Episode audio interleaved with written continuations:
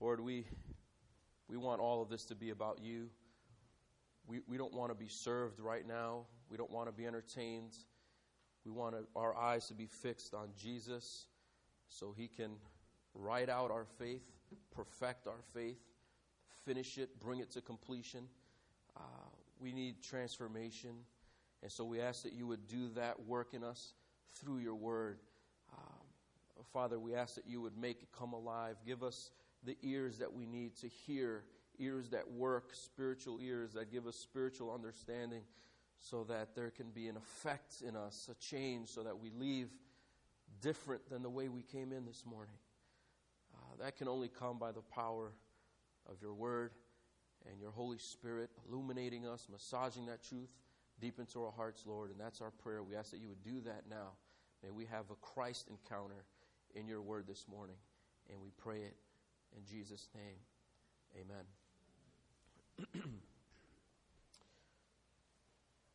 uh, we're in a series in, in Jesus' parables. And not all of his parables, but certain parables that Matthew put together for a specific reason. These parables describe what the kingdom of God is look, looks like in this world. Um, and as I was dwelling on the message for this week, I, I thought, you know, sometimes it, it, looks very discouraging because when we when we come into our huddle, that's what this is. This is our huddle, right? And there's there's screaming people out there, and there's another team out there, and there's a lot of things going out there. But this is our locker room, you know, huddle right here, and it's easy to pump ourselves up and and give each other high fives and slap each other in the helmets, you know. But then when we get out on the field, it, it gets real scary real fast. The other team is bigger, and there's, you know, all the fans are booing us, and it's hard to live the Christian life out there because we're not normal. You know, normal is what most people are doing. And then what the few are doing, that's out of the norm. And then what the minuscule amount are doing, that's abnormal. And some of us feel like we're the abnormal people out there.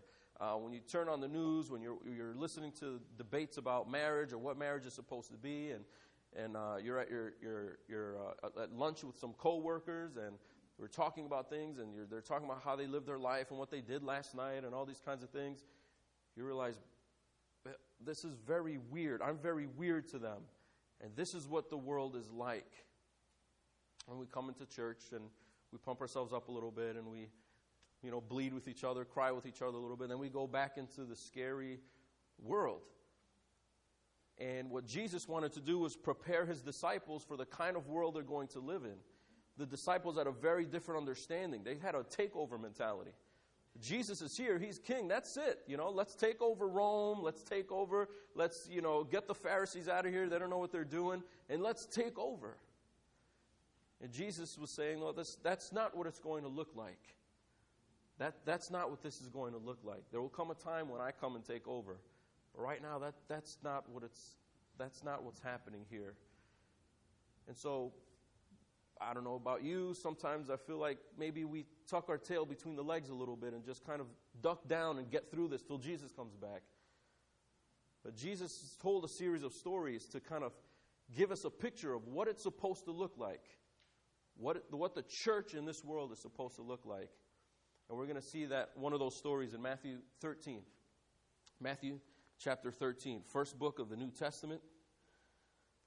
And flip over to, to chapter 13.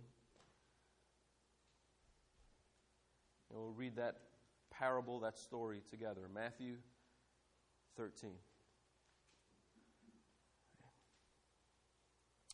I need you there because this isn't my story. You don't want to hear what I have to say we want to hear what the Savior said. If you skip down to verse 24, so we're picking up where we left off last week, Matthew 13 24. Jesus put another parable before them, saying, The kingdom of heaven may be compared to a man who sowed good seed in his field. But while his men were sleeping, his enemy came and sowed weeds among the wheat and went away. So when the plants came up and bore grain, then the weeds appeared also. And the servants of the master of the house came and said to him, Master, did you not sow good seed in your field? How then does it have weeds?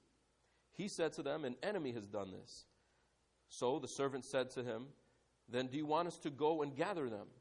But he said, No, lest in gathering the weeds you root up the wheat along with them.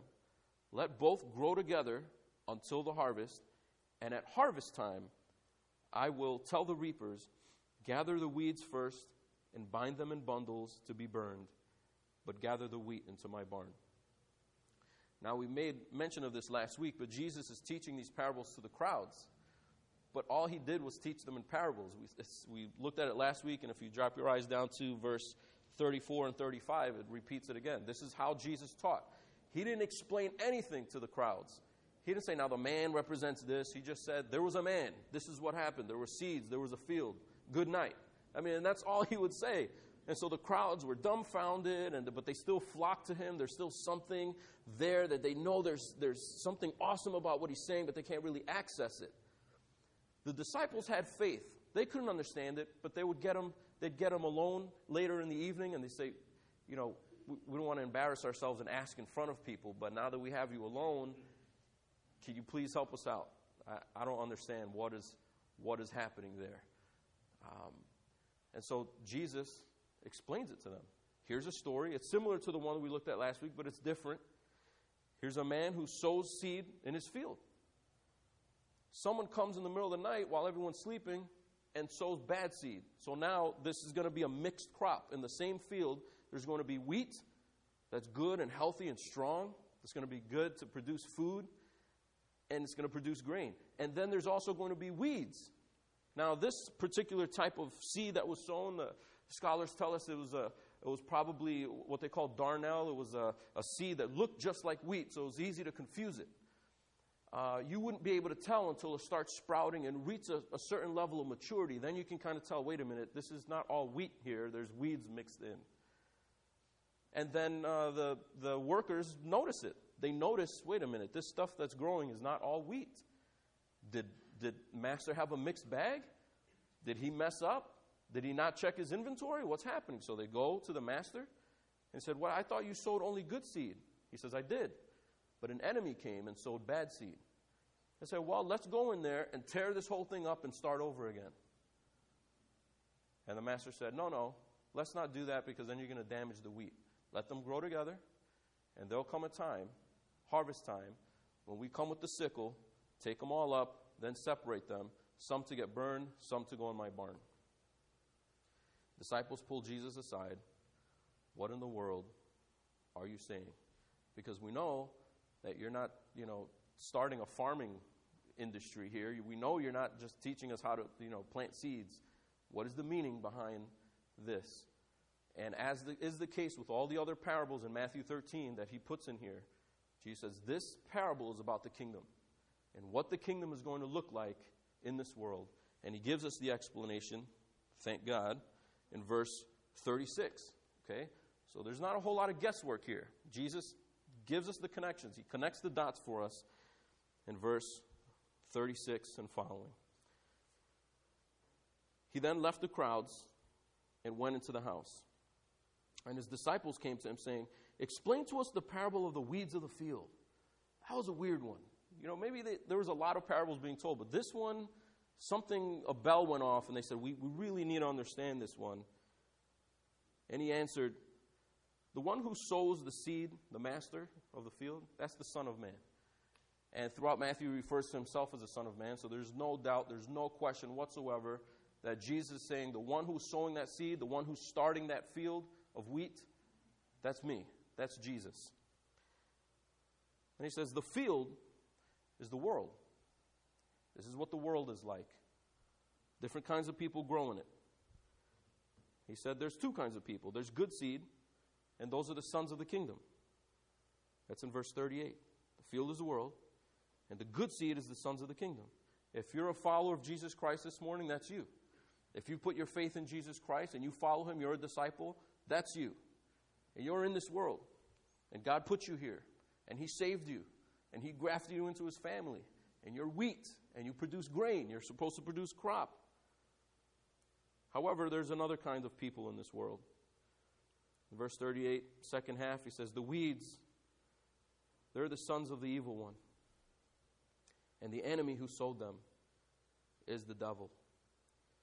So, obviously, Christians don't live alone in this world. There are weeds. There are people who don't believe in Jesus. They don't produce crop. We get all mad when they don't produce crop. We get all upset when they don't define marriage our way. We get all upset when they don't, you know, see the sanctity of life the way we see it. We get all mad when they don't see things the way the Bible sees it. But they're out there. And they're a product of a work of a real person who is evil. And he, he's working behind the scenes to make sure that they're doing evil. He, he's not comfortable to just, let's just see what happens with Christians. He wants to mess the kingdom up.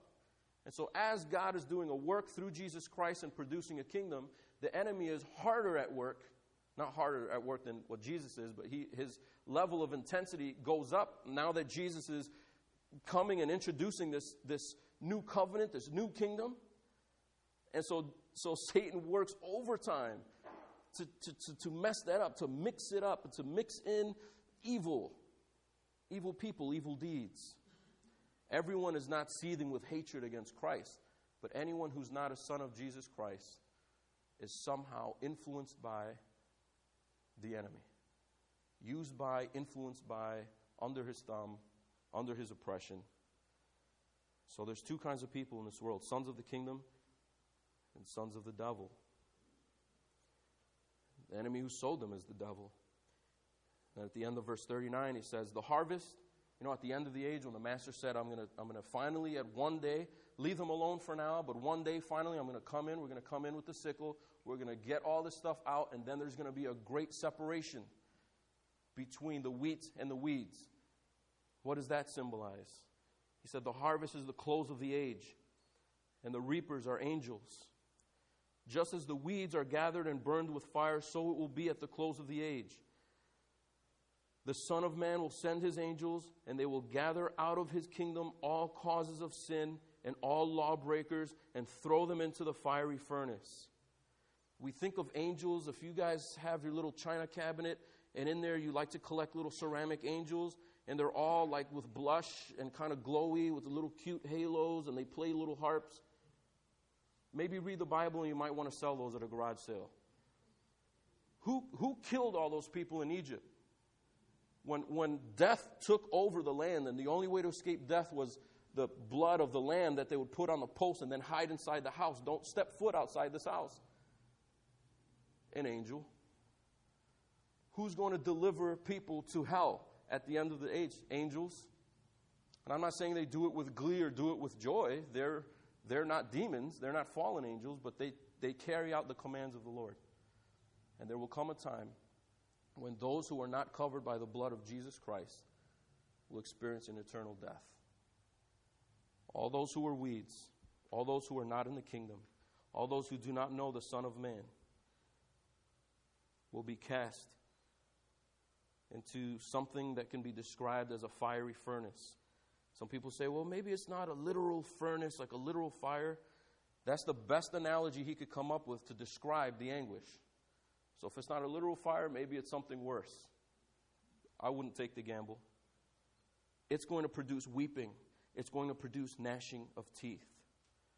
Gnashing of teeth is a phrase that is used throughout the Bible, and it, it doesn't necessarily mean grinding the teeth out of out of pain, but you would gnash your teeth against someone that you're mad at. You know, you told your child turn off the Xbox, and they gnashed their teeth at you. That's that's the the emphasis behind that phrase. And so there's weeping, and of course there's pain. That's what you would experience in a fiery furnace. You're getting there's there's pain there, there's suffering. But they're not repentant. They're evil. And they hate God for it. They hate God for it. Just as they were against the kingdom and against Christ in this age, they'll always be that way. And they'll always gnash their teeth against the Lord.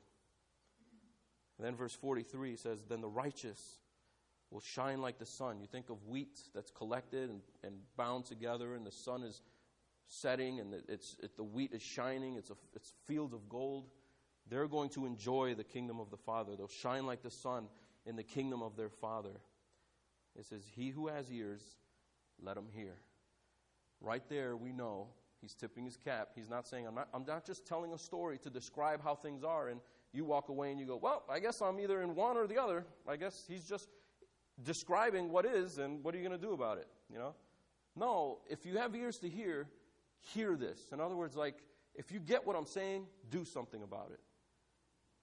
And so, this story is supposed to prompt us to be different. This story is supposed to prompt us to do something. This story is supposed to prompt us to act. It's not supposed to just fill our head with knowledge and we get a little better understanding of what the kingdom is like. But we're supposed to live in a certain way in light of this message. And there's so many things we could pick apart here, but I, th- I think the, the thrust, the main emphasis in this passage is that there's one field and two kinds of people, and they live together. Now, you and I know from experience there's a lot more weed than wheat. You know, the enemy didn't come and just put one for one. The enemy came and just like dumped as much as he possibly could. So maybe every wheat is surrounded by six, seven, eight, ten, twenty weeds. The point is not the ratio, the point is the coexistence, the, the mixture. Now, we don't take this and go, Let, let's coexist, get all those goofy bumper stickers that say coexist and like the, the, the different font, each letter represents a different religion. That's ridiculous. Okay, because the, the one that represents Islam wants to kill all the other ones, for instance. So the coexisting, we, we don't look at this and go, oh, we're supposed to all just get along. No, that's not what he's saying. An enemy doesn't do it to have fun or like, that's kind of a boring field. Let's mix things up a little bit and have some different worldviews. The enemy hates the master and wants to mess up the field. He wants to stunt the growth of the wheat in the field. He wants to choke them out. He wants to drown them. He wants to quiet them. He wants to make sure they're the extreme minority. And so he sows as much as he can and pumps as much evil, wrong, uh, bad doctrine, disbelief into the world as he can, inject as much of it as he can to stifle the kingdom, stop the kingdom, scare the kingdom kids. So it's a, it's a mixed field, and what he's saying is, guys, when we want to know how to live in this world, the answer can't be to eliminate them. Maybe that's what some of the disciples wanted to do. I mean, Peter's cutting off ears, you know. I mean, you had people that just want to just take over. Um, the Crusades, oh, the people are, you know, in the land, let's kill them all. Jesus saying, no. That's going to happen later. I do that. You don't do that. I avenge. You don't avenge. So the answer is not take them out. But the answer isn't to escape either. There's not two separate fields. And I think, I wonder if sometimes we, we don't know how to live. You know, we don't know how to live in an unbelieving world, so we hide. You know, we sort of insulate ourselves. Um, maybe it's through uh, spending only time with Christians. You know, you work at a Christian place, you work at a Christian company, and you go to your coffee with only your Christian friends, and you join the Christian book reading club, and you only listen to Christian music on your CDs. When the CD skips, you put it only on Christian stations. You're preset only to Christian stations.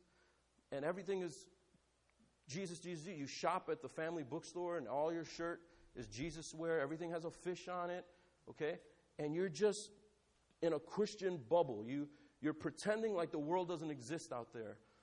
Uh, someone just told me recently, not someone in this church, but they told me they stopped watching the news because they just can't watch all the bad stuff all the time. And so they turn that off and they just read a book. I get what he's saying, but it, it's so tempting, isn't it, to disengage from the world. I'm tired of seeing all the heartache, I'm tired of seeing all the pain. And so we have two natural reactions. One, Jesus wiped them out already. When that shooting happened in, in Newtown, Connecticut, I even texted, Lord, just come. Just, just come and just, just with the sword hanging out of your mouth and the tattoo on your thigh, just, I'm ready for you to just do that. Let, Revelation 6, right now. Let's just, this is crazy. Now, I wasn't saying let's all, you know, get our, our guns and let's start taking over and make sure people believe in Jesus. Of course, that's insane. But we just, we feel anger and we feel angered at the politicians and the people, maybe the coworkers or the bosses or the people in our lives that just make it so difficult to be Christian. We get angry. Or we retreat and just, just try to isolate ourselves and try to do as much as we can to disengage from the world. But Jesus is saying the kingdom is going to grow in the world. Even though there's weeds everywhere, it's still going to grow. And there will be a separation at the end, but the separation isn't now. Jesus is not saying live like them because the weeds are defined by the evil acts that they do, lawbreakers, the things that they do. He's not saying do the things that they do. So we need to live our lives in this world unlike this world. We need to be different, but not hide. Show that we're different. Be among them. And so this, this isn't something that, as we grow up and we see all the weeds around us, let's just all be chameleons. And at the end, he does a separation, like, oh man, I'm tired. I don't, I'm glad I don't have to hide anymore. It's not a message of hiding. You remember just a few chapters ago, he's saying, You're the, you're the light of the world. You don't light a candle and then put a, a, a basket, a bowl on top of it. You don't, you don't create a city that's full of lights and full of people and then try to build a huge wall to hide the city. You don't put salt on something so that it doesn't get preserved or so it doesn't get flavor. The salt affects that piece of meat or whatever it is. You guys are in this world to be light and to be salt. And so the answer can't be just put blinders on and just just you know do Christian things and be with Christian people only and don't know anyone that's not Christian, don't be associated with anyone not Christian. That that can't be what he means. And then he proves it. Because if you notice, this parable is split in half, and then he puts two little parables in between, like a sandwich. We just talked about the bread, now I'm going to give you the meat. He gave the story, then told two more stories, then came back and gave the explanation of the first story. That's all we've covered. Now, normally I would leave those two and just do another sermon on them. But Matthew stuck them in between this story. It's almost like if you were watching a movie then there's an intermission, and you watch two short episodes, and then the rest of the movie started again. And you leave like, that was horrible. What was the director thinking? Unless the only way you can understand the beginning and the end is if you get those two episodes in the middle. And I think that's why Matthew did this. They're short, they're small, but let's look at them because they unlock the power of this parable. And that's if you skip your eyes up to verse 31. He didn't explain the first one yet at this point, but he gives two more parables. When Matthew collects the writings later, he goes, Ah, now that he explained the story of the, the field and the weeds, now I get these two, why he told them, so I've got to stick them here in the middle. Look at the first one. He put another parable before them, saying, The kingdom of heaven, again, this is what the kingdom is like, in the world, what, it, what it's like. It's like a grain of mustard seed that a man took and sowed in his field. It is the smallest of all seeds, but when it has grown, it is larger than all the garden plants and becomes a tree, so that the birds of the air come and make nests in its branches. Then he told them another parable. The kingdom of heaven is like leaven that a woman took and hid in three measures of flour till it was all leaven. Now remember, he tells these stories and then says goodnight. And so he's not giving them explanation, he gives the disciples explanation. The first one is about a, a mustard seed. Jesus said it's the smallest of all seeds. Now, some nerds jump on, you know, Wikipedia and they look up seed sizes and they're like, that's actually technically not the smallest seed in the world. So Jesus was wrong. Therefore, I'm not going to believe him. He's just saying, in a typical general experience of the Palestinians in that time, when they were going to plant stuff in their garden, not oak trees and all kinds of, just in their garden, generally, the mustard seed was the smallest. And amongst those garden plants, you got tomatoes, I don't know, three feet. You got the asparagus just barely off the ground, you know. And then the mustard seed produces a tree, they say, between eight to 10 feet. This tree, it's technically a shrub, but it's so big that they call it a tree. And he says the, the kingdom of heaven is like this tiny seed.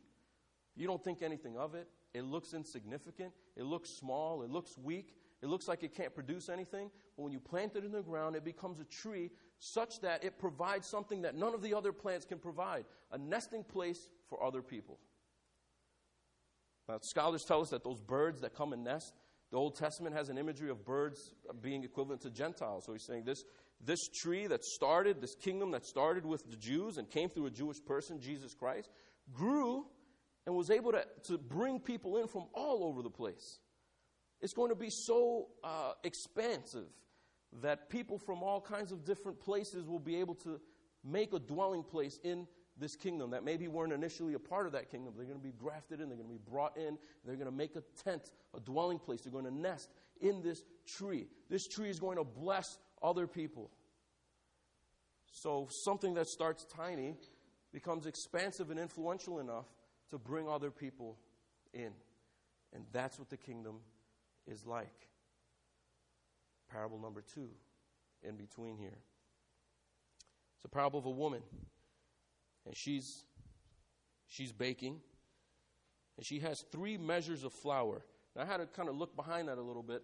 That's equivalent to about uh, 50 pounds of flour. She must be feeding about 100 people. So this isn't normal. This isn't like the normal, fam- you know, food for a family of four or something. This is about as much dough as she can handle, you know, herself. And she takes that, and what does she do with it? The kingdom of heaven is not the dough. The kingdom of heaven is like leaven that a woman took and hid in the three measures of flour until the entire batch was leavened. I love this because when I first, when, you know, when I, I've read this parable before and I just never stopped and camped out on it really that long.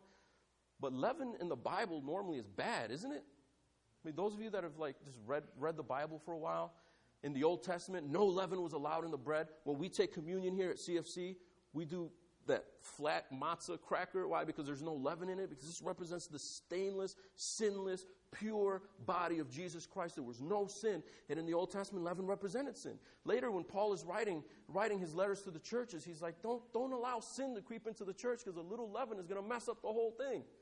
Remember that? So leaven is always bad because it infects, it invades, it, it spreads its tentacles out and touches everything and just keeps growing and you can't stop it. You put a little bit in that bread and it just ruins the whole thing. Jesus takes that imagery and flips it.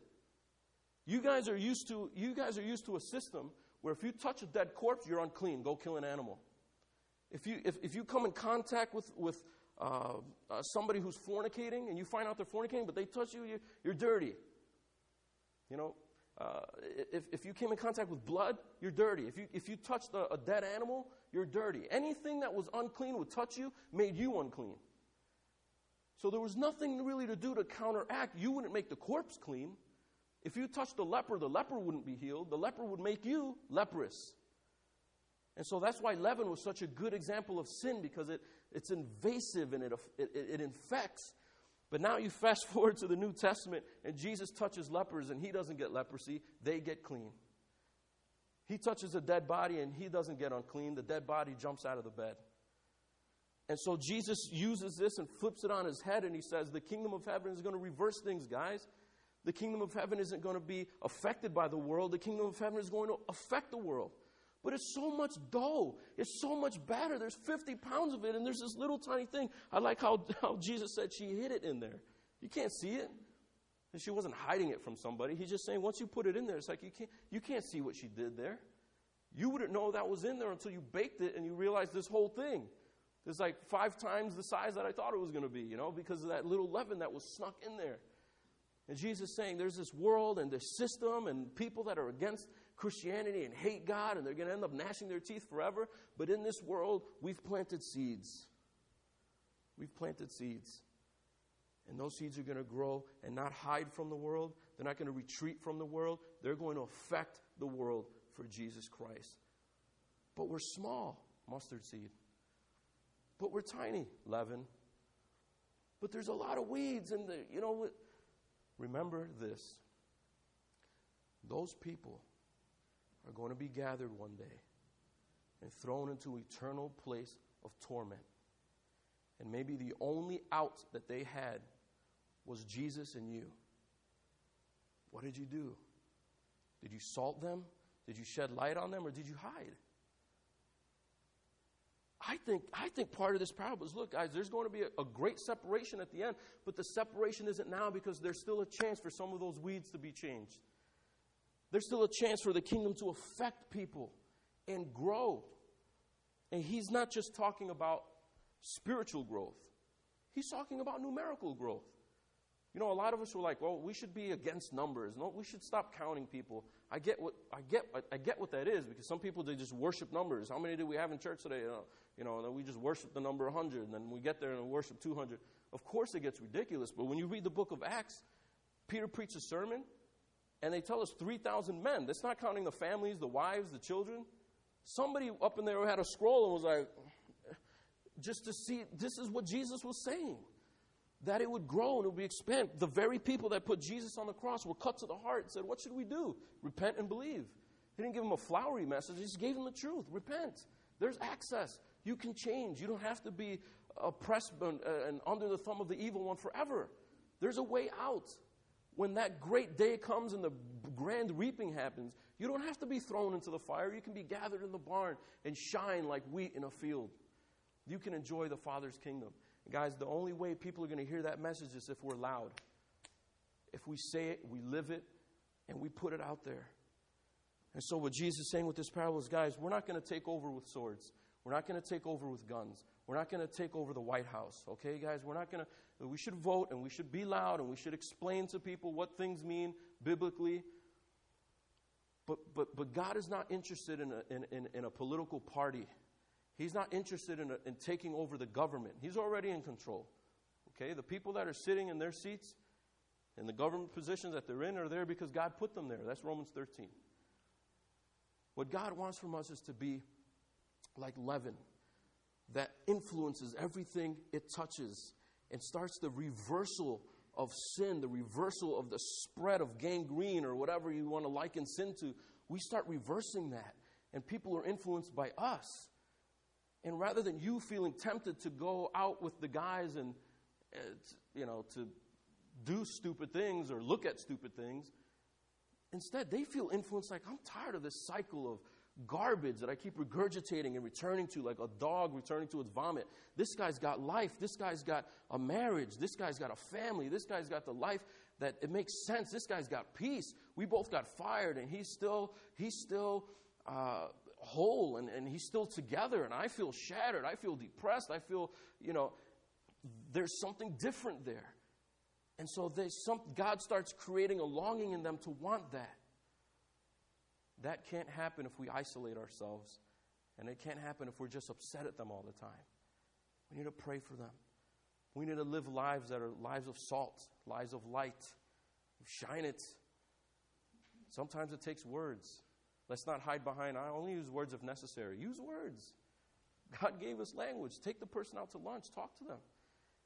And yes, it's scary because we're going to talk about things that really disrupt them and we're going to sound weird. Of course, we're wheat, we're not weeds. But God's giving us a promise. He's not saying everyone you talk to will be saved, He's saying the kingdom will expand. I was reading a commentary by Grant Osborne. He's a professor over at Trinity. Uh, I remember him, he wouldn't remember me. But he, he in his commentary, he makes this comment. I, it, just, it just struck a chord with me. He says, I wonder if these disciples would have ever dreamed in their wildest dreams that within 400 years of this time, the same Roman government that persecuted the Christians, crucified Christ, would become a Christian place. That their Greco Roman gods would be replaced with Jesus. Or fast forward to now that uh, places that really try their best to stamp out Christianity, like China, have like 100 million Christians there. You know, like a third of Korea is Christian. Latin America and Africa are booming. Uh, modern day scholars are predicting that not only will they be sending more missionaries out than we are, but that they'll be sending missionaries to us because they're the ones taking over Christianity. This is not the hub of Christianity anymore. It's, it's on fire everywhere. And so it's spreading and it's out there and it's effective. But those people, they get loud even when there's a gun put to their heads. Somehow persecution backfires on the enemy and just grows the church. So let's get persecuted.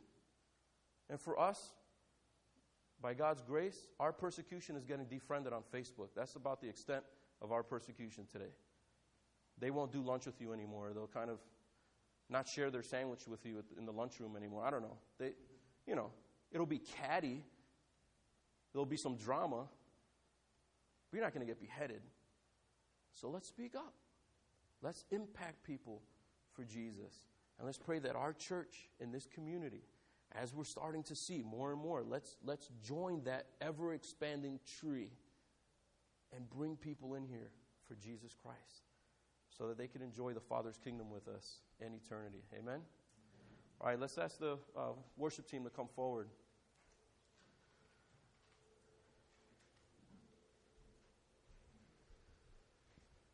As we, um, as we close in this song, uh, let, let's, just, let's just ask the Lord not only for opportunities to speak to people, to talk with people, to influence people, but for the boldness that we need to, do, to take those opportunities.